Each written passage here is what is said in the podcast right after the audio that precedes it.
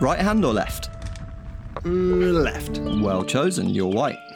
I actually prefer black. Too much pressure on white to dictate the tempo. Don't you have a degree in jazz drumming? In a manner of speaking, I mean, technically it's in music, but I have one in literature, but somehow yours literally never gets mentioned. it's because I don't bang on about my degrees, unlike some people. Bang on! Good one. But come on, speed it up. Bada bing, bada boom. You're not quite my tempo. Okay, okay, jeez, give me whiplash. Am I rushing or dragging? Not quite my tempo. Thought this was a relaxing game to get us in the mood for recording, not a high pressure duel. Uh, yeah, about that. Oh god, what is it? See these two screens? Uh, sure, yeah, that look. That wait, that looks like my house from above. Bingo, they're high definition satellite streams of our houses. And This isn't any old game of chess, my friend. Your actions have consequences. Every piece you move on this board helps your army encircle our real world castles. but my lord, there is no such force. Now you're getting into it. I found some pretty hardcore LARPers who are happy to have their purses filled with our Patreon subs. Fiverr? Nah, there's a lot more than that. No, no, Fiverr.com. Never mind. You weren't lying when you said you'd been working on the psychological side of the game. Losing to my 10 year old nephew must have really hit you hard. My mind is still a fortress, and it's real. Let's switch to the helmet cams while my knight forks your bishop and rook.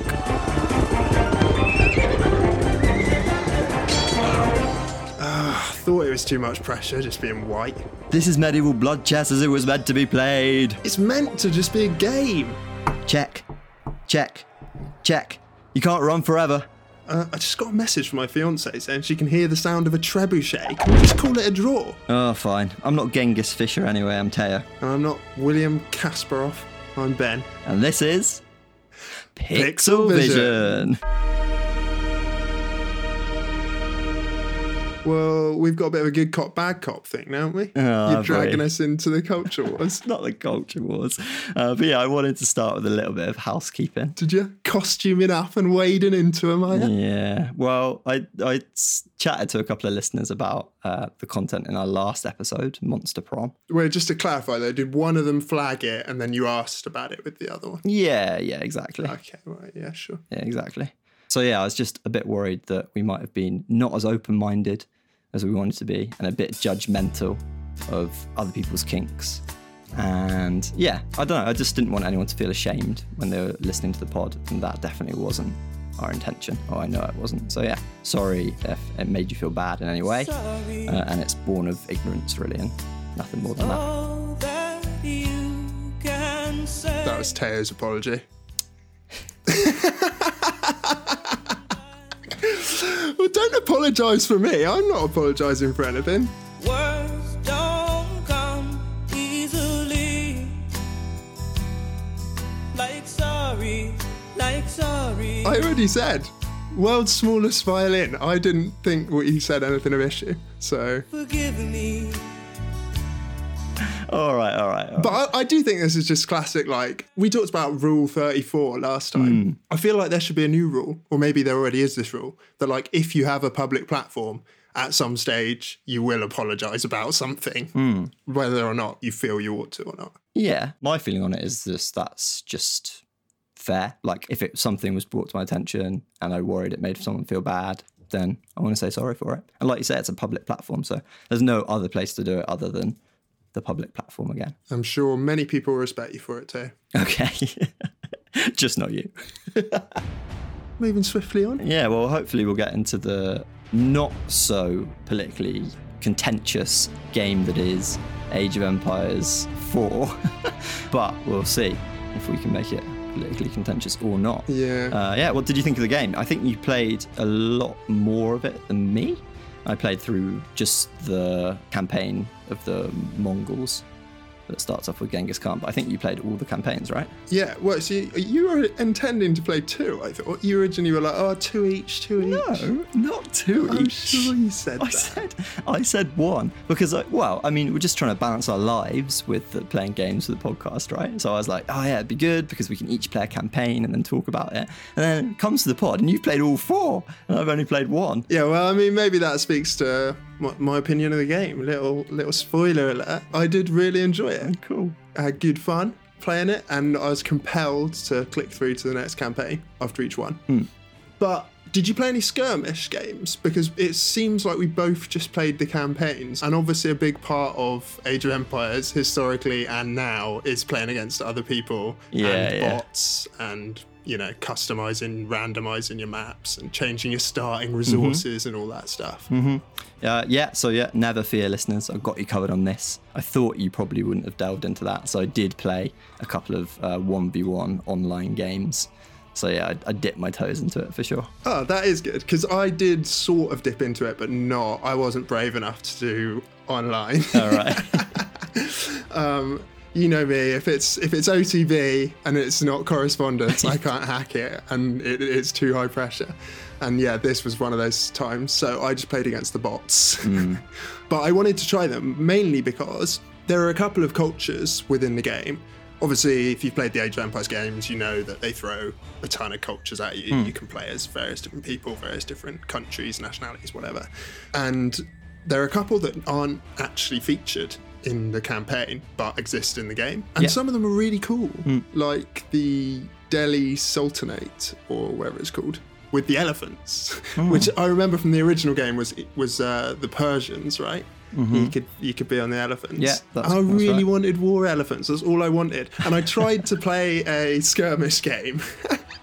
I tried to play a skirmish game with them, but they're the hardest one. Like the game flags like difficulty levels in stars. Like one is really easy, and England is one, by the way. Hmm. no wonder they got the fucking empire. One star, DOS. But Delhi Sultanate is three stars, and mate, I honestly, I just couldn't even get to the second age before getting trounced every time. It was so hard. So I never actually built a war elephant. I just thought, ah, do you know what? I'll watch some YouTube videos of people playing with war elephants. And it was very satisfying. So thanks, content creators. You got me covered.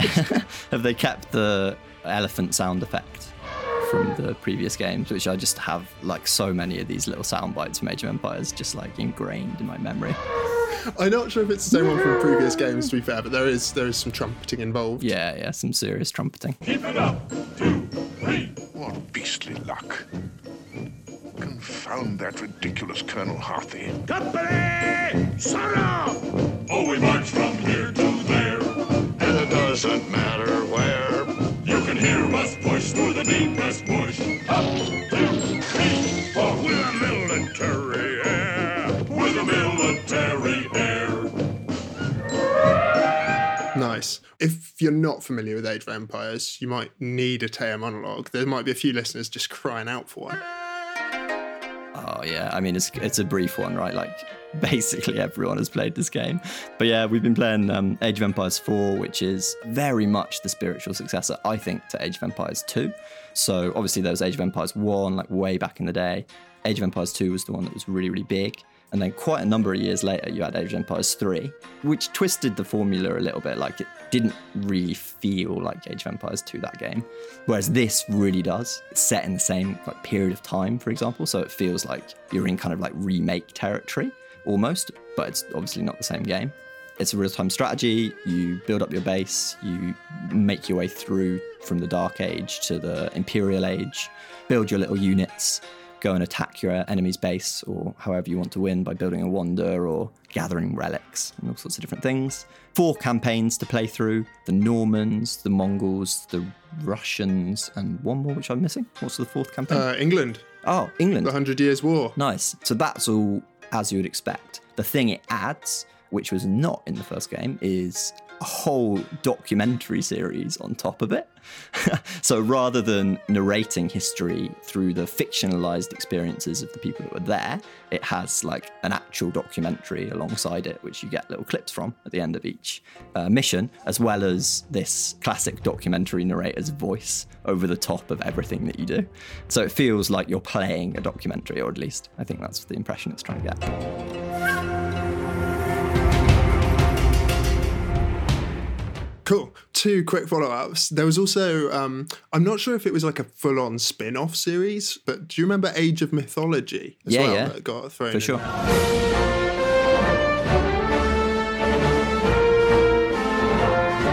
Was that just like a one-off, or were there are quite a few of those sort of age of somethings? Because that was 2002. There definitely hasn't been recently. Like this was abandoned almost as a franchise, wasn't it? Yeah, I, I totally thought it was abandoned. Like this came out of nowhere, and I didn't even see any hype for it either. But yeah, Age of Mythology, like maybe there's an Age of Mythology too, and that was that spin off. I can't think of another spin off that there was. Right. But Age of Empires three was, I mean, it wasn't like Age of Mythology, but it like the main plot in that is like finding the spring of life or whatever. So it was like a little bit of a fantastical take on history. It was, Oh, right. it felt a little bit more like history as it is in children's books rather than history as it was recorded in the big old tombs and logs that were created at the time. Whatever. Yeah. I did quite enjoy Age of Mythology, to be honest. I remember Yeah, playing it during sick. while I was taking my GCSEs. It's- if they don't even exist anymore. You remember when your parents used to say, "Oh, during your O levels," and everyone was like, "What the hell's an O level?" And now we're talking about GCSEs, and the hmm. young whippersnappers listening are like, "What the fuck's a GCSE?" Yeah. No, imbeciles. GCSEs do still exist. They're just graded differently. And probably much easier. They get easier every year, right? Two memories that stick with me from, well, one memory that sticks with me from your GCSEs, Ben, is being in the room with your mum when you were revising for your GCSEs and her saying, You just need to apply yourself, Ben. And I really, I'd never heard that turn of phrase before. So whenever I, like, whenever I'm procrastinating or anything, I always have your mum's voice run through my head. Just gotta apply yourself. And is she telling you that in your head, or is she telling me that? No, she. and you're, her- you're messaging me like, "It's happening again." She's nagging me to nag you.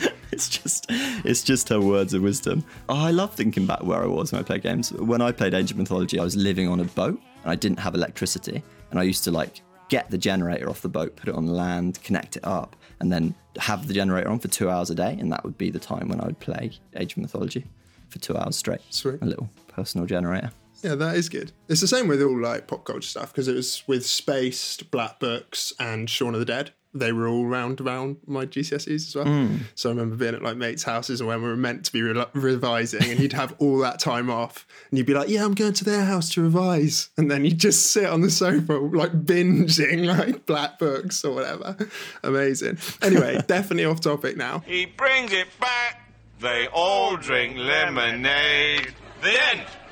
The female narrator, who presumably is the default one, she's the only voice which you hear throughout the entire thing. Oh, apart from in the interviews with like different people in the documentary. But to begin with, it's really unsettling because it like takes you straight into the tutorial and you just hear her being like, ah, a band of villagers were kicked out of their home, narrating the tutorial like it is a documentary. And that's immediately like quite jarring, isn't it, as an experience? This is the site of the Battle of Hastings. After almost a thousand years, no traces of the bloody conflict can be seen. But here, the fate of England turned. It's where a king was killed, and his victor claimed the throne. if I'm being totally candid, not exactly David Attenborough in my view. Pretty dull and annoying, hmm. like dry as hell. Speaking of GCSEs, reminded me of bloody history lessons, snooze fest documentaries they'd put on. Yeah, for for me, it didn't. It didn't matter so much in the documentary clips themselves, which we'll get onto in more detail. But over the game, it was just lacking in in personality. So when you compare her voice to the one which really sticks with me in Age of Empires 2 is the Aztec campaign. I guess it was the Conqueror's expansion. An omen appeared above the forest, the shape of an ear of corn, but blazing like daybreak. It seemed to bleed fire, drop by drop, like a wound in the sky. I am a warrior, not a priest. and you have this like eagle warrior. I mean, who knows if he was actually like from South America or whatever. But either way, he's, he's putting on the voice um, and tells the story at the beginning of each mission, like from his perspective, which really adds like so much flavor to the events that you're living through, which is really different to like this cold historical narration that they're going for with this game. But also, did they animate those sequences in that previous one? Or Nah, not really. Like, there's a few. Um, it's told in like a storybook way, so like a page comes up and you Oh, see the, yeah. the writing, and there's like a Yeah. few pencil sketches, and but then you'll hear voices during the mission as well, like as as things unfold and you go to different places. Yeah, you're right. I remember the turning pages now. Because the other thing that made it more or feel more like a documentary, aside from the fact that it's dry and like a little bit annoying. and to be fair, that's like more older documentaries. Recent documentaries tend to be quite accessible, I think. Good afternoon, ladies and gentlemen. I'm Joe Exotic. It's the fact that they mix real footage that looks like it's been shot. Well, some of it looks like Lord of the Rings B roll, but most of it looks like it's been shot for like a reenactment tour Yeah. group or whatever Yeah. that's going to be performing at your local castle.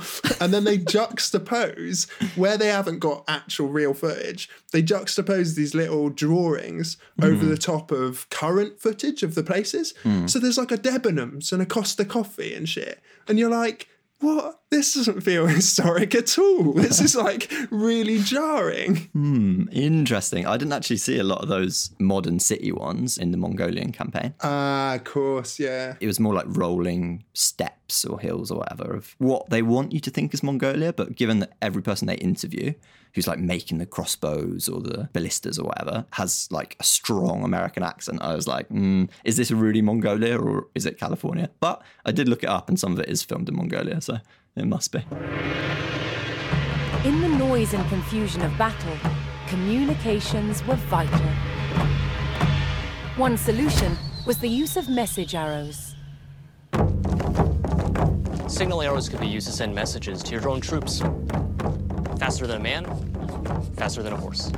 What it made me wonder is if it was deliberately designed for educational purposes for kids. Hmm. Because it plays out that way. And i can imagine like if you're going through some curriculum teaching the kids about the Rus or whatever you could say rather than like in the old days which like we just referenced when your teacher would be like today we're watching a video and all the kids would be like yay! And then it would be shit. Instead they'd be like today your homework is to play this campaign of whatever that'd be pretty sweet if i was a kid and my history teacher set me a task to play for homework age of Hmm. empires 4 that'd be sick wouldn't it Oh, yeah, that, that would be amazing. imagine selling that to your parents mum you gotta buy me it Well, that's what I thought it was. Like, rather than like this game being homework, it's more to convince parents that it's a worthwhile thing for their kids to do, which I think has always been the case. And, you know, I think a lot of people will laugh at me for this, but so much of my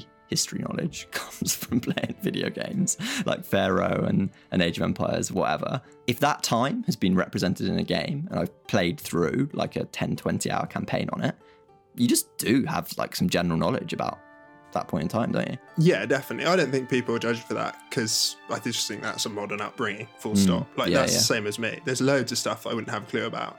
I remember actually doing a, oh, what was it? It was some sort of like trivial pursuits or something at Christmas. You know, when you sit down with your family and you like get out your board games, it's like, Mm. and this one was Trivial Pursuit, I think. And one of the questions came up and it was some really obscure word and it meant like a bishop in a church in a specific country or something like that. Hmm. And I remember reading the word and being like, I know what that is. And everyone else being like, How do you possibly know what that is? And it was from a video game. Yeah. And I remember at the time being like, See, mum, see, they are worthwhile. I did apply myself to the video games. Yeah. Unfortunately, the big ones are not at all applicable to the real world. All of that like intricate geographical knowledge that you have of Azeroth, no way you'll ever be able to apply that in Trivial Pursuit. Nah, but I mean, there's there's arguments. I mean, I literally, if anyone's interested, I literally produced a whole episode for uh, BBC's The Inquiry podcast Oh, about yeah. whether video games are a waste of time or if uh, they're very educational. And there's lots of arguments for video games in that episode. If anyone's interested, Yeah. little plug for some other work I've done. Yeah, it's good. It's a good episode. Let's definitely link it in the notes. This research has got a lot of attention, partly because it sharpens long standing concerns about video games. That there may be a lost generation of young men sitting in their parents' basements, frittering their lives away on mindless games, with disastrous long term effects for them and the economy. I'm James Fletcher, and this week on The Inquiry, we're asking Are video games a waste of time?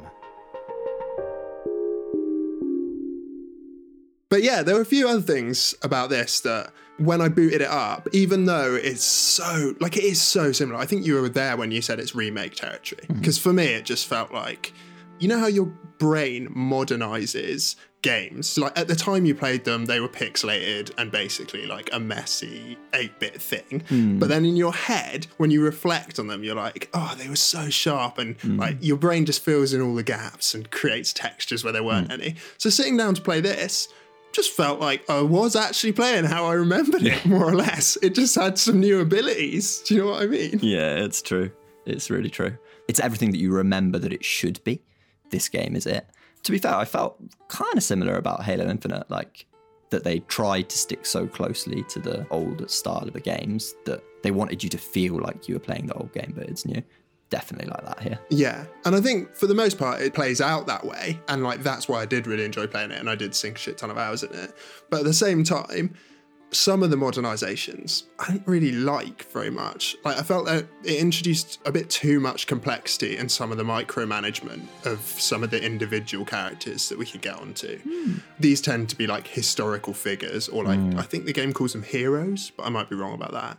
Oh, they're called champions, I think. And essentially, it's like Joan of Arc or William the Conqueror. That is not William the Conqueror in this, but it's that kind of stuff. Sir Guy de Rochefort joined Sir Jean's party. And you click on them, and they have some sort of ability. Like they help nearby horsemen, archers fire their arrows like 15% quicker, or something like tiny like that. Yeah. And it has a cooldown. And you think, yeah, that probably would turn the tide of battle, but finding that guy in the battle to click him and then, do you know what I mean? Bit annoying. Same with all the F hotkeys for um like trade buildings, economy buildings. Like they're useful, but in the moment, I don't know whether they were that useful. I found myself much more often just sort of clicking around the mini map, trying to remember the exact collection of dots that meant it was my market or something. Yeah, for sure. And you've got to think that those features are in there for competitive play, haven't you? Keep in mind, Viper is up in the Imperial Age right now. Mister is fighting for his life against Imperial, elite spearmen. Bombards coming out as well. Three big bombards sitting out the front, and Viper now looking to take an engagement here. He's got to be careful. These knights going to be moving through between the two spears as the spears now move back towards the bombards, get a pretty decent surround as the scouts get on top of it. They're going to try and focus down that bombard. There's no villagers out for them, but it looks like he's actually going to be picking apart the units. The Arbalétrier on the front line going to have a difficult time. They've got that extra that extra um, melee armor going to be helping them out, but it's not going to be enough. Because for the casual player who's just going through the campaign, it's never going to be worth memorizing all of those hotkeys to beat the what is actually like not the worst AI, but even like I, I played it on intermediate and it was doable. Like it was a bit of a challenge at times, and some missions I did have to restart. But yeah, you could definitely get through the campaign without memorizing all the hotkeys. You're a braver man than I. I didn't want to do that. I just went easy. Hmm. I was more focused on the story and stuff. And also, I remember, I don't know if this is just because I was young, but my memory of the Age of Empires games is that actually the AIs were really fucking hard. Yeah. and um, it was so hard to beat them. And I don't know if it's doing that Iron Harvest thing. You know, we talked about it before, where like when the fog of war is there, like, are they actually producing their soldiers? Are they competing to the same rule book that you are? Or are they just kind of starting with more resources and starting slightly more advanced and whatever? I'm annoyed I can't remember the answer to that question now for Age of Empires 2 because I did look it up relatively recently because I wondered that myself. Tentatively, I'd say they do give you, them a bit of an advantage, as in like they start with more resources and stuff. But maybe it's just because if you automate building villages, sending the, to the do the thing, and if you program the most efficient order, then they're just going to trounce you. But they definitely don't like start with troops or have like increased build speeds or anything like that. Oh, you don't think they do have increased production speeds? I don't think so. I think they're just ridiculously efficient at getting their economy going and producing units. Yeah, I mean, I played, you know, when I was saying before that I was trying to get through some of the skirmishes. Yeah. I literally played on easy with both Chinese and the Delhi Sultanate. Uh. The first couple of times, I like reloaded probably three or four times each and then just gave up on both of them. Oh, really? I literally don't know how they managed to produce and coordinate so many soldiers. Hmm. Literally attacking on every flank and somehow still upgrading to the next ages ahead of me. They always seem to have more resources, always seem to have more properties. Like when my scout was running around the map, it was finding stuff. I was like, how did they even build that within this time already, kind of thing. Hmm. But maybe I was just not as efficient as an AI, which does seem probable. Well, that is probable, but it's not really to the credit of the game because I know AI for real time strategy is at a point now where it can simulate a human playing it rather than playing it like some sort of hive mind, Mm. which is not what you want. Like you don't want to play against this crazy hive mind, do you? You want to, to be a person simulated. Um, so that sounds like a bit of a shame. That was just my experience of it. I'm Mm. sure a better player than me would have been much more competitive. I ended up just playing as the English to get a few cheap wins. Typical bloody English. Oh, so you could beat them as as one civilization, but not another, which was more difficult to play. Yeah, yeah, exactly. It's because it's what I said at the beginning. Like the Delhi Sultanate is just a really difficult one, and Chinese right. I think is a difficult one as well. The annoying thing is those difficult cultures to play in skirmishes are the cultures that weren't included in the campaign, so that Mm. meant you just didn't really get to play them. So maybe that was, I think, a bit of a balance issue there. The game could have ironed out. Mm. On the micromanagement, what did you think of all that stuff? Because I hear what you say about like maybe that's for competitive play. Because in practice during this, you don't even really micromanage your troops, do you? Just produce as many as possible and throw them at the enemy. Mm. Well, in the campaign, I thought it was totally manageable and like fairly relaxing. You're just kind of plodding along, following the objectives, build up your army, go and destroy the base. I mean, that's doing a bit of an injustice. Like I thought.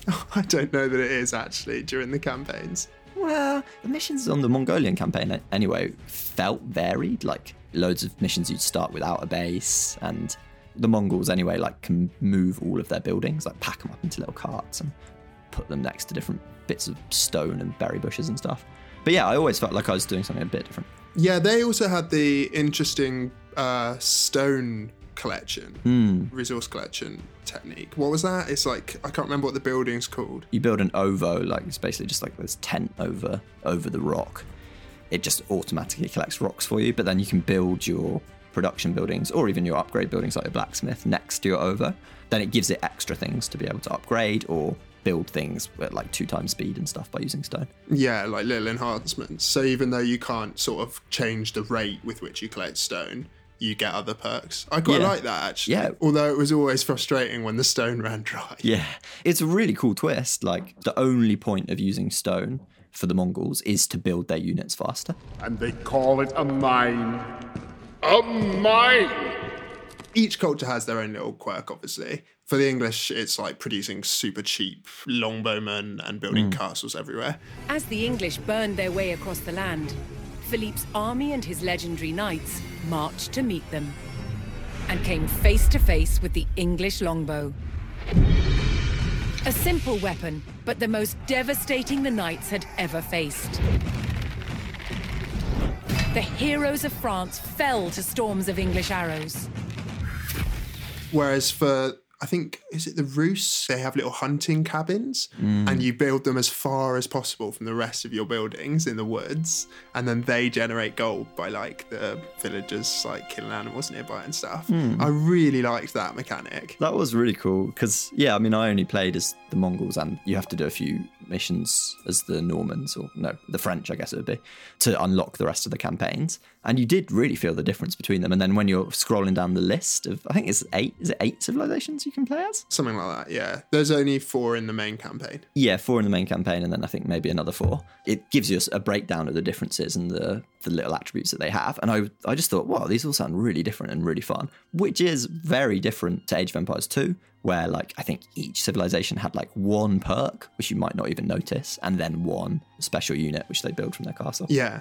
I agree, and it needed that though, Mm. because if if I do have a criticism of game, and to be honest, I've got loads, but like I did really enjoy it, but at the same time, the biggest problem with it is it is very repetitive, like structure to it, and I think that's why I don't think you are doing it an injustice, where you say basically like immediately create um, some sort of engine, some sort of economy creation system with your villagers, click through the ages as fast as possible to get your advancements in place, and then produce a shit ton of soldiers. And that's that's it. That's what you do every single game. So if you haven't got the variety with different cultures and different units and different buildings doing different things and like having to sort of adjust how you think about those each time you play then it would become just a grind wouldn't it Yeah.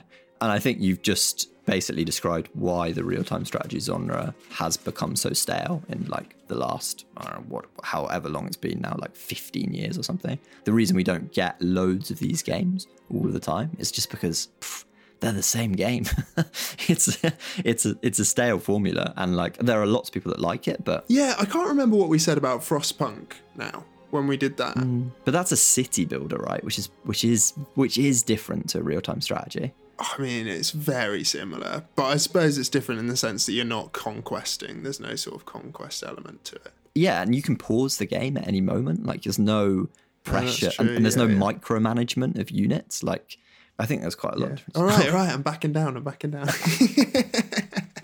um, but but anyway, like you said about just having that one unit which you had extra abilities off. Don't try and play StarCraft or StarCraft 2 because literally like every unit has an ability. And so when you see pros playing StarCraft 2, they're having to micromanage not only their army and the game the pace of the game, which is a lot faster than this. Like there were times in this game where I wanted to like press fast forward or have it on two times speed. But yeah, also as well as their armies and their production and their economy, they're having to manage like the individual abilities on each like set of units that they have. Crazy. Yeah. Well, I think that one of the reasons I didn't love the campaign, so I did enjoy the game overall, but that's because within the campaign, there are several sort of protracted missions whereby you do have more of a traditional sort of establish your empire kind of vibe to it and hmm. build up your town and expand and all that kind of stuff and then ultimately conquest. Hmm. Whereas i would say even maybe 30 or 40% of the missions are way more, more curated than that and they're way more point and click exercises where you start with say 15 troops then you have to navigate to a local village there you get five more then you navigate to the next one. On the way you maybe pass some sort of ally who lends you gold or something and then you call in tribute i mean those things just felt so like they weren't an element of the game so much as an element of that specific campaign. Hmm. So it almost had like a sense that it was like an endless tutorial, the campaigns at times. Hmm.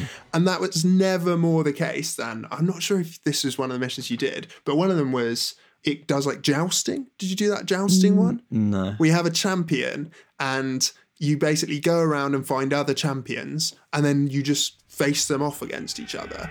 Intent on ending the suffering of the French peasantry, Sir Jean de Beaumanoir sent a challenge to the English commander.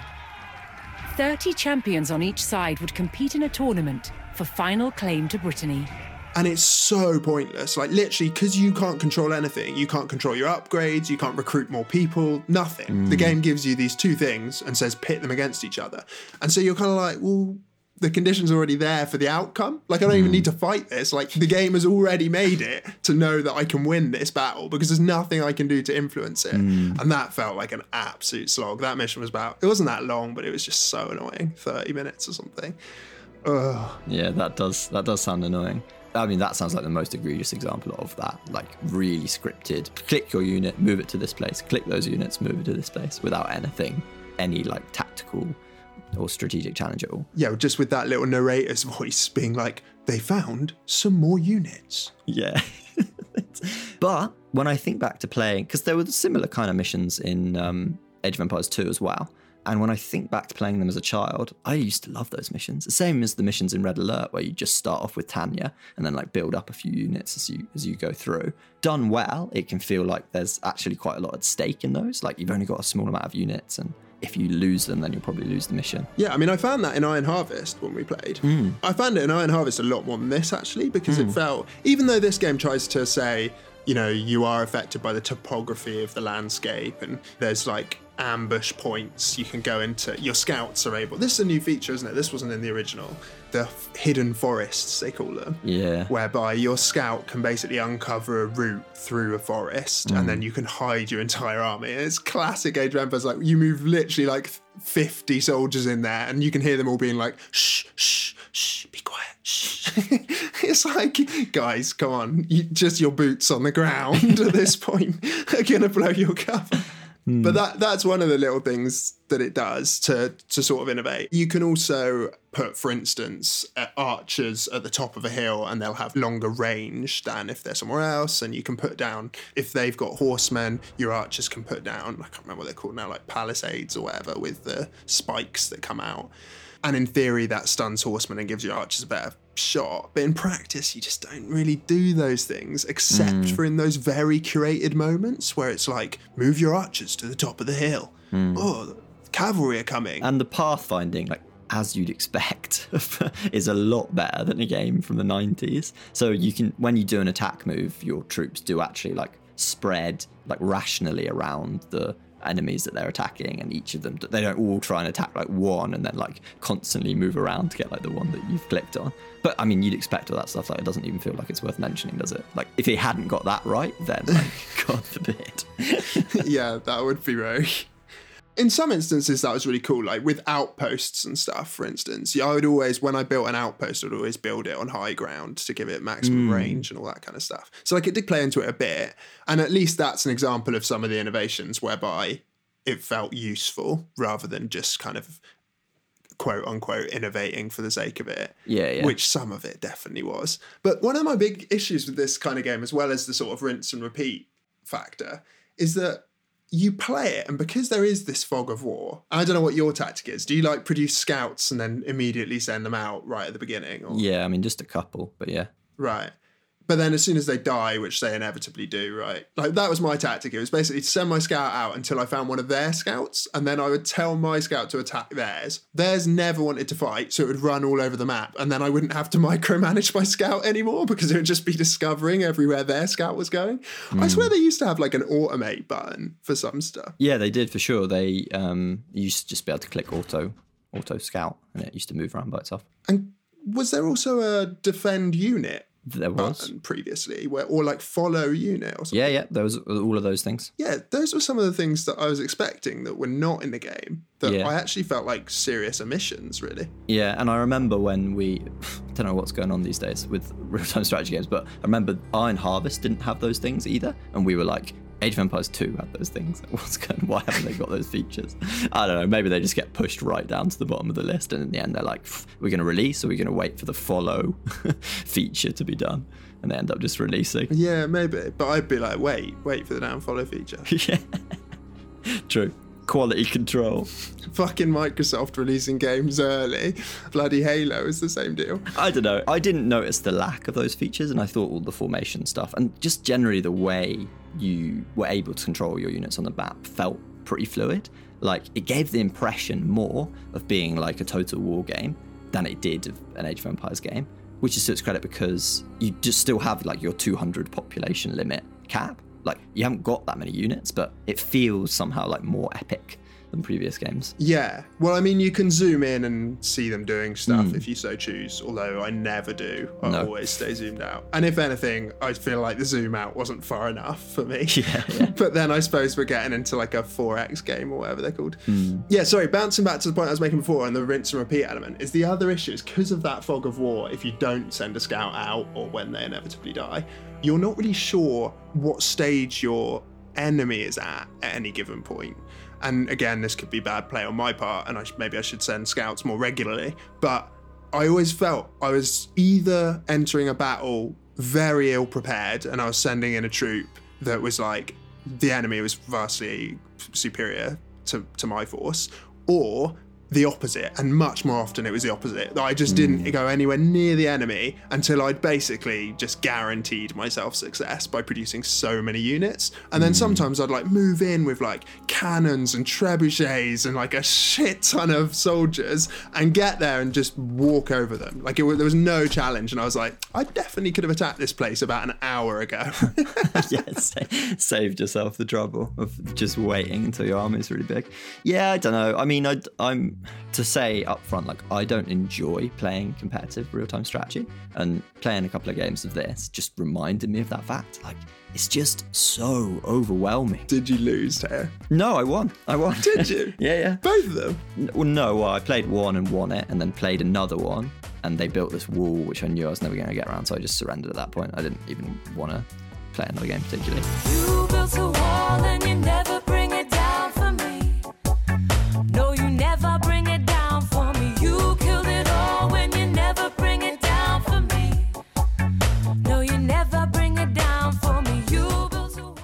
Like after, like I felt physically drained after the first battle. Like it was so intense trying to keep on top of it.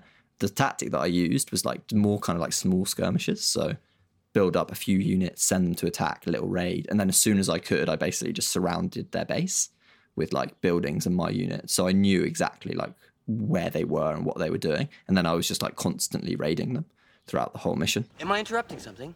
Nothing. I was preparing for bedtime and just looking at the oils that father gave me. Ah, I know what you're doing. No, you don't. Yeah, I think that's the best tactic actually, because it's the one that I could never play against when the enemy do that. Is that like hmm. I've focused too much on my engine, or maybe I've built like a handful of soldiers, but like not quite enough, and they're just constantly sending them, and they're never sending them from the same point. So they're like hmm. send one, and then from the back of your base another one comes, and then from That's the cool. east of your base another one comes at like five minute intervals, and you're constantly like I always produce. You know, you can set like a waypoint for hmm. your forces to be produced and run to that point on the map. Mm. And I would always set that to in like a big field. So it would like I could build my whole army there. But in reality, I was constantly sending them all around my bloody base because they were getting attacked in tiny little like literally three or four soldiers or something from the enemy. And I just wasn't ready for them. Yeah. And it's not so much that like they're a risk in themselves because you could probably easily repel those, but the brain power it takes to deal with those little assaults at the same time as thinking about all the other shit that you have to do mm. is oh my god, it's so stressful and it's not fun. Like how people play it for fun, I, I don't understand because it's just just not fun. It's good, but it's not fun. Well, the other thing that I'm pretty sure they removed from the game is you used to be able to ha- ring a bell in the town hall, right? yeah. There used to be a bell, Where's and anytime bell? the enemy attacked, you bang the bell, you'd ring your bell, and all of the villagers would run back to like the nearest Hmm. encampment, like stronghold. So whether that was an outpost or a barracks or your town centre, and then they would all shoot out Hmm. at the enemy that was attacking. And it was obvious, like, yeah, you're getting attacked. Your your villagers would definitely do that. But in this game, there was no bell, so like No I didn't know what to fucking do with my villagers. I was literally just like running them around, like trying to garrison them in Yeah. nearby buildings, but always too late. They're getting slaughtered on the way there, kind of thing. Yeah. Yeah, that, yeah, that was my experience of um, being attacked as well, for sure. Where's my bell? Did the villagers have the same voices that they had in the early games? Because when when I was told my brother we were playing this, he was like chopper, Chopper. wood, chopper. That's classic. was they actually saying it in this one? Because I couldn't like make out what they were actually saying. It felt like it was the actual language of wherever they were. Well, given how the rest of the game is made, I'd say they've probably filled in those details pretty accurately. Yeah, I mean, I, yeah, I only played the Mongols, but sounded like it could be Mongolian when I clicked them. So yeah, I don't know. Yeah. Well, I guess part of the problem is it would have been middle age. Yeah, yeah. Mongolian. So sure. kind of like Archaic it- Mongolian. Yeah, exactly. It wouldn't be re- recognizable really. Three fellows went in into a pub. And gleefully their hands did rub. In expectation of revelry, for it was the hour known as happy. Great bottles of wine did they quaff, and had a really good laugh. Till drunkenness held full dominion, for it was two for the price of one.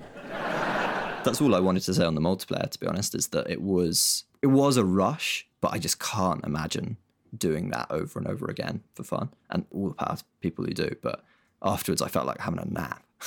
So did you think it was weird then that when you first load the game, the home screen, classic modern fucking almost Ubisoft style home screen, Mm. like so cluttered and chaotic with patch notes, updates, leveling up notifications, like some sort of social media feed. It looks fucking shit. and also it does that same thing of like it says like patch notes, read more, and you click read more, and it's like this will take you to a website. And you're like, well, don't fucking do that. Just pull them in. What's the point of having this button here?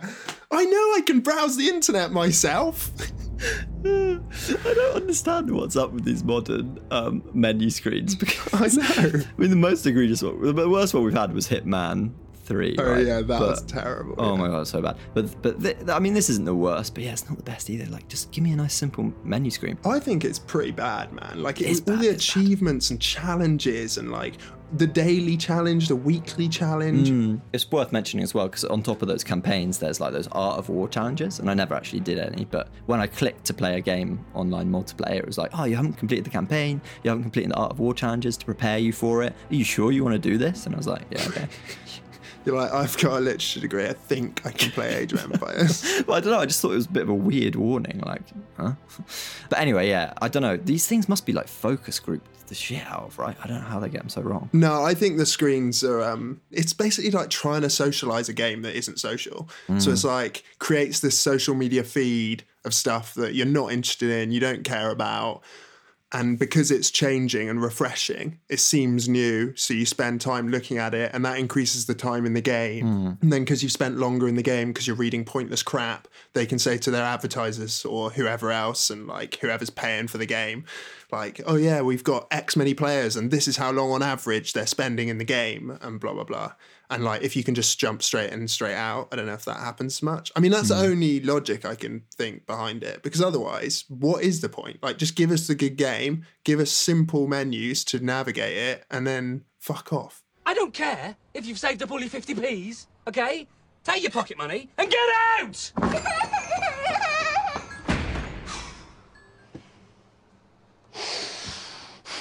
what a prick. Yeah, and if you paid for it, you're looking at like 50 quid. So it's like, I've already paid for it. You don't have to convince me anymore. That's Yeah. what I don't get. But, uh, and there's no hint of like microtransactions or, I mean, presumably there'll be an expansion at some point, but. Yeah.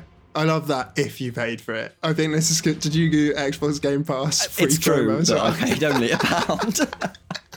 Mate, that deal was ridiculous, Yeah. wasn't it? Yeah. It was a it was a promo that uh, Xbox Game Pass had going, where it was one pound for three months. I think it was right. I only got one month. I need to remember to cancel it actually. I had one pound for three months at the time I joined, and I played. Honestly, I played about three games on there straight off the bat, and I was like, okay, well, even if I forgot to cancel this like five times, I would already have, you know, paid for its weight so many times over. Mm. While we're on these like finicky little complaints, oh my god, the Xbox or the Windows launch launcher, Games launcher, whatever they call it, it's just so shit. Like it did that thing again, which it did with me with um, the Master Chief Collection, where it's like makes you download so much, and if you want the 4K HD documentary with the game, this ends up being like 150 gigabytes. And when I downloaded it, it tried to do it twice. Like it tried to do the base game plus the base game plus the video, and it was like trying to download like 200 gigabytes of stuff, and I was like, oh this launcher is shit. But yeah, anyway, just a small complaint. Oh man, so I think I know what's happened here, right? When you were talking about that before and you were like, oh yeah, and it was interviews with the crossbow crossbowmen and stuff, and you talked about like the full length documentary that was like bundled with it. In my head, I thought you meant like the kind of in game narrative bit. I didn't realize you meant the extra bit that you could download because I chose not to download that because I was like, it's too fucking big. It's I can't be asked. Is that what you're talking about? So you didn't see any of the documentary that came with the game? Well, I saw loads of like prolonged scenes that sounded and looked like documentary, but not interviews with people. What, what, so they, they last usually about like three to five minutes, and then like one that sticks in my head was like the Mongolian Postal Service, for example. Did you see that one?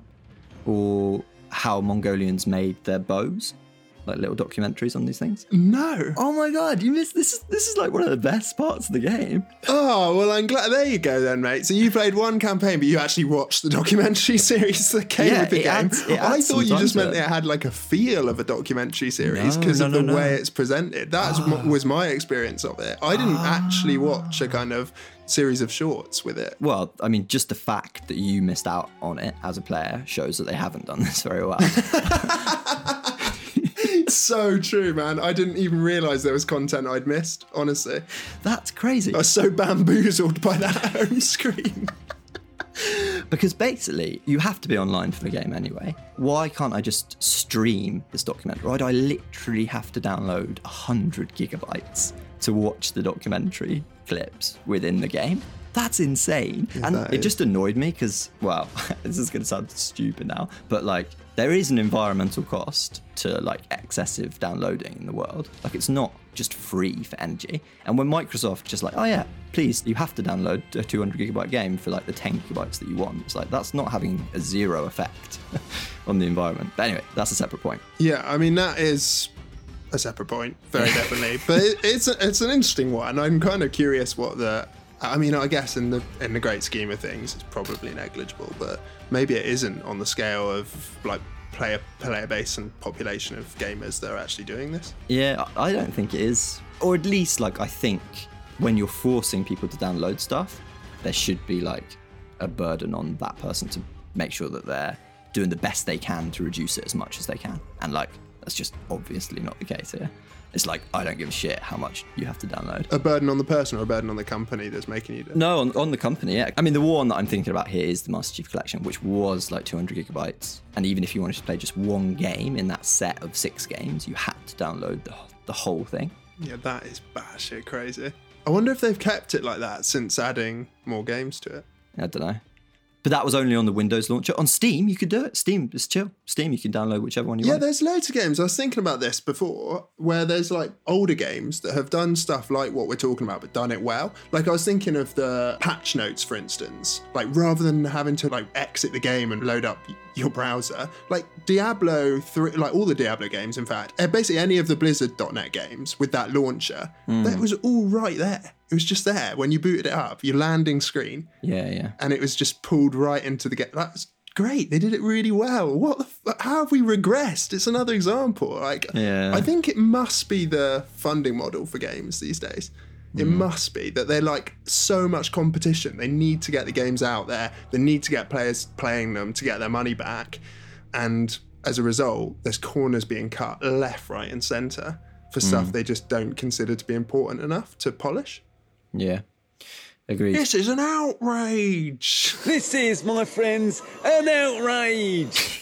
well, let, let's talk about the, the documentaries anyway, because I was going to mention them at some point, but I can see this is why you haven't mentioned them because you haven't seen them. yeah, I mean, to be clear, like the game within the game itself, Hmm. there is a significant sort of element of cutscenes that play out like documentary narration, Hmm. but it's more like, like I said before, like B-roll footage and sort of smoky forests. Mm. But the, the actual documentary, film- so you complete a campaign mission, and then at the end, it gives you like a piece of the documentary, which you click and you play.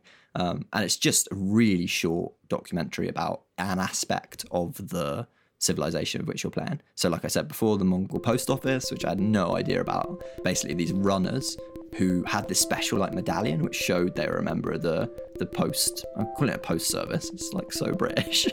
But anyway they had this medallion which allowed them to like get resources and like sleep anywhere and that kind of thing. Basically they could like commission anything they want because they had this thing. And their job was just to relay messages. And that was super important for this massive Mongolian empire to function at all Good communications across the empire were vital. And that was the job of the Yam Riders. The Yam was an incredibly well organized postal system, introduced by Genghis Khan over 800 years ago. Another example was they talked about the big ballistas that the Mongols used, and then the two people in the documentary are like looking at the plans and stuff, and they literally make it and try it. A crucial part of the design is the backwards facing bow. This unique feature gives the machine a huge draw, making it capable of shooting massive darts. There's a lot of tension in there.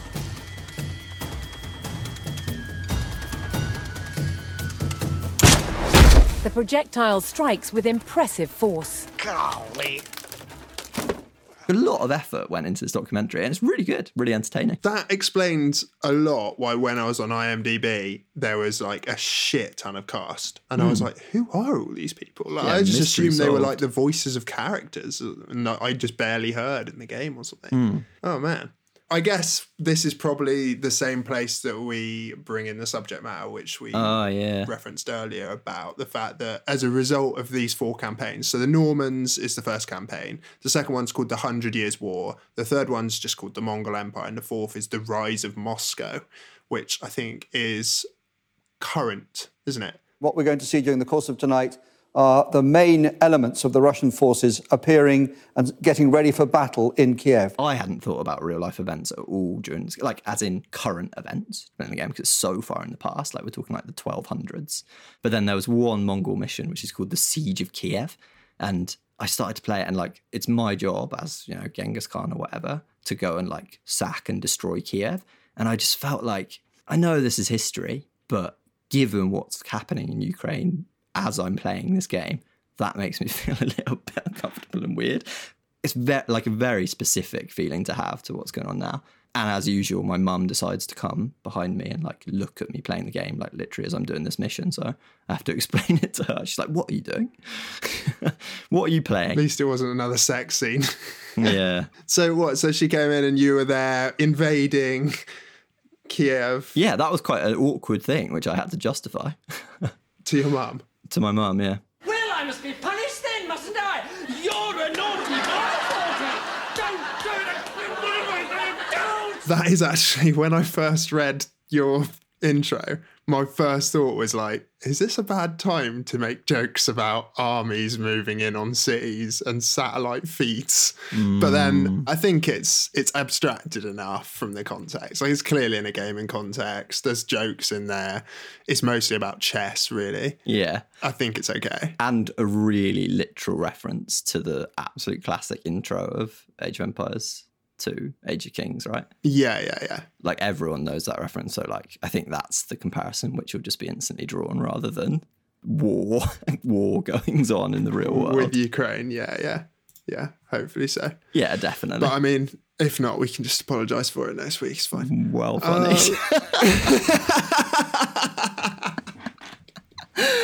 Uh, Sorry.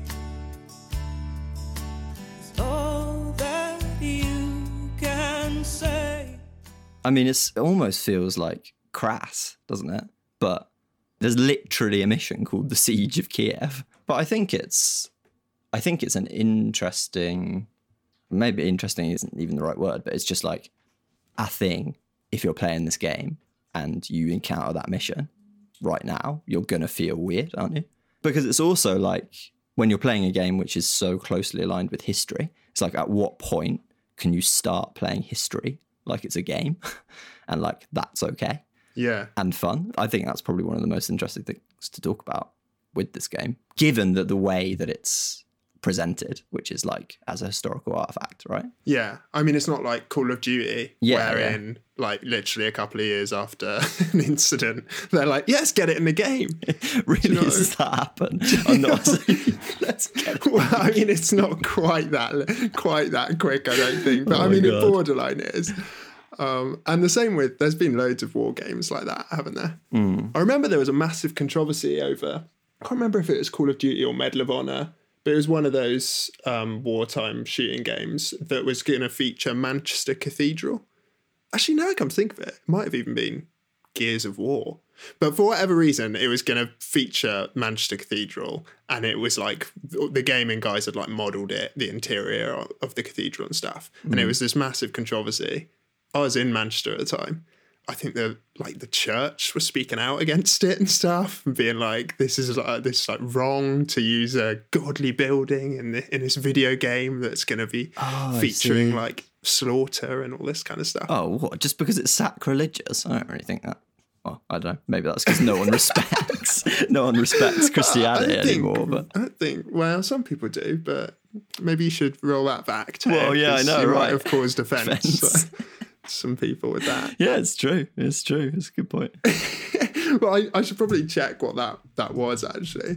Um, it was Resistance: Fall of Man. I vaguely remember that game coming out on like PS2 or something. PS3. PS3 was it? Mm. Yeah, yeah, 2007. A radio message from Hale's squad said they were entering Manchester Cathedral. The cathedral was a field hospital during the war. It was abandoned in a hurry and still had some supplies and ammunition. Unfortunately, it was also a breeding ground for some of the lower forms of Chimera. The Church of England claimed its depiction in Resistance: Fall of Man was desecration and copyright infringement. Copyright, Copyright infringement. infringement was. I feel like the architects probably don't have a claim to that anymore. you don't have. You can't copyright the physical world. Can you? Yeah, I mean, them. I, I, I just brought up the Wikipedia page of it, and I'm not kidding. It- In in A4 pages, it would be like 10 or something. So I'm not going to read it all now. But Hmm. there's there's quite a story there if anyone's interested.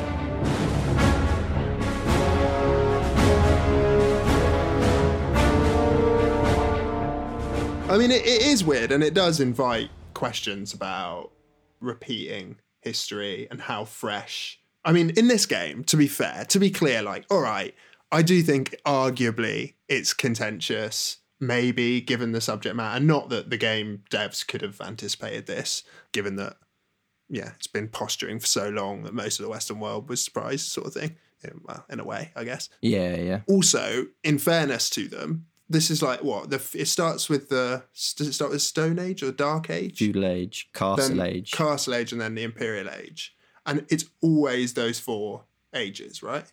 Yeah, which I mean, I don't think there was like a Castle Age in history. Do you know what I mean? I think they made those names up, apart from the Dark Age and the Feudal Age. Right. But then I've always wondered. So like they've got a case in terms of like the distance of this hmm. the current affairs from what we're playing here. Like it's interesting because it's history repeating in a way, but it's defensible and like understandable that you could make a game about that. But with other games, there is a question mark over like, for instance, you have the Iraq War, and then within years, you've got computer games fictionalizing it, and you're out there shooting people and doing whatever. There's, a, there's an amazing game which I must have referenced already on this called um, Spec Ops: The Yeah, Line. Have I yeah. talked about it already? Mm. Yeah, which, and it, and the reason I like that is because it, it sort of did do that, but it did it in a way that was really politically intriguing and curious about like, is this right? Like, is it you know, what is the nature of war was the question that that game was asking, versus like, yay, play as an American soldier and go shoot some terrorists, which is what it tends to be. Hmm. It's interesting because this game ha- is going for that. Like, it's not. It's not going for politically intriguing. It's going for historical accuracy, and so it's with all this documentary baggage that goes along with it. It's kind of saying like, this is what happened.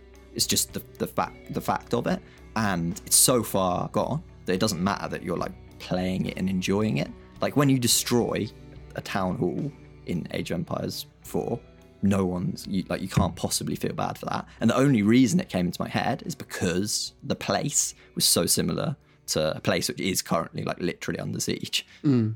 But I mean, if it wasn't, if the campaign mission wasn't named the Siege of Kiev and wasn't that town, the entire concern would dissipate. So Mm. really, it's only the campaign title that raises a concern. Yeah, yeah, yeah, no, yeah, yeah, it's true. Yeah, I thought it was worth mentioning just because I think most people would have the same reaction when doing that mission, and so it's just worth mentioning just on those terms alone. I think. Yeah. To be fair, the game is full of sieges. It's not just Kiev. I mean, there's the siege of Paris. There's like you go up against the Great Wall of China. Yeah, like, yeah. There's tons of stuff that you're destroying in there. It's just the contemporaneous events that are going on that makes it feel a bit weird in that specific instance. We've said enough on that. Is, is there anything more about the game that you wanted to mention? Only on the age thing, which is that we've said it goes Castle Age, Imperial Age, but I've always felt there needed to be a fifth one. It just feels like you haven't got far enough. You know, when you play Civ 2, or like any of the Civ games, to be fair, just jump to that one because it's kind of my go to. When you play those games, you can go from like literally your barbarians with slingshots pretty much through to you know, developing gunpowder through to the space age. Mm. And I've always wanted a game like Age of Empires, which was, you know, an RTS rather than a 4X. And with all of the perks that that brings of like a close up experience of the world and more micromanagement, I guess, not within units, but Mm. in general.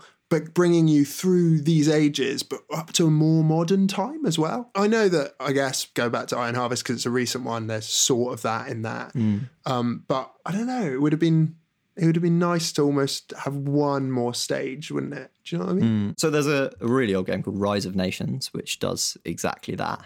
Takes you through from huts to cities in a real time strategy. But I actually personally prefer the focus. So Age of Empires 3, it started to go a little bit further into history and like do guns and gunpowder and stuff. You do have guns in this one as well. Yeah, it's true. That's true, actually. But it's not as much of a feature. Not like AK 47s. Ah, But it just, it always disappoints me when games do that as a mode of innovation rather than changing the game, just like set it a little bit further in history. And I remember when Fable did it, I was really annoyed. It's like, I don't want guns in this game. I just, just want my swords, my bows and arrows.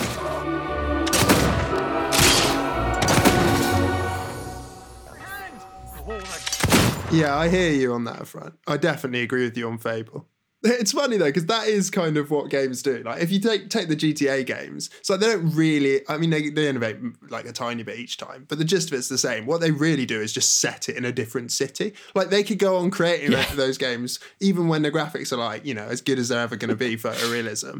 Like they could just literally just every five years just base it in a new city, release another one, and it's the same with um, Assassin's Creed as well. Like, oh, where's the next one going to be? London, Rome, whatever. Do you know what I mean? It's al- always this big Yeah. social media frenzy about like where the next one should be set, and that's what the game focuses on in, in terms of its innovation. I Mm. hear you on that. I think you're right that like that is kind of lazy in a way. Just just do a better job of creating a fresh story element or something. Yeah. Well, we don't want to do ourselves out of a podcast, but my old boss always used to say, who's a who's a programmer and a very smart guy. He just used to say like every game is the same, just a different skin on it. And I don't believe that's true, but I, I can kind of see where he's coming from with computer games. Like he just basically saw ones and zeros and abstractions, like the code behind it. Hmm. well, I don't I don't think that's true. I definitely don't agree with that in general, but Commandos 2. yeah, yeah, those games to Shadow Tactics. I mean, that is definitely the same game with a new skin. Yeah, exactly. By God, that was fun on both occasions. I think this one is as well. Like, despite our criticisms of it, I think this is a really good game and does enough new stuff and is just like it's time for a new one that is quite welcome. Yeah, exactly. I think people like fans of the genre will, will really enjoy it. Yeah, you wouldn't be able to release it annually, but I mean, with the distance that it's been since the last one, just literally a fresh take on it. I mean, actually, since we're there, since I think we are at the end of this game, Mm. if we announce our next game, Mm. uh, which is Teo, It's Resident Evil 3, the remake. yeah, the remake, we have come full circle in a way because, like, I mean, jumping ahead, that is essentially it's a verbatim remake, a modernization of the original that was in, I Hmm. think, 1999, I want to say. Yeah. So yeah, there's definitely space to just remake a game that was brilliant then, do it in a modern fashion, alleviate some of the problems with it, and introduce a few fresh takes. And it's a very playable game, and I feel like that's what this one's done. I bloody loved Age of Empires, Age of Kings, and I really enjoyed this one. Yeah, same. Albeit not as much because I'm older now and don't have the time to obsess over yeah. one game. Yeah, but you do have time to play all four of the campaigns still. Create time. Apply yourself, Teo, and you'll Create be time. able Oh, to. I apply myself. Yeah. It's true. It's true. And with that, Uh, cool. Well, that's a wrap. Although I, I do have one other thing. Oh, what is it? It shouldn't have been a draw in that intro, man. You were fucking storming me. Why did you agree to a draw? it was like, check, check, check. I was like, oh shit, I'm on the ropes, I'm on the ropes. My girlfriend can hear a trebuchet. And then you're like, all right, let's accept a draw. Felt like ending it on a on a peaceful note, I suppose.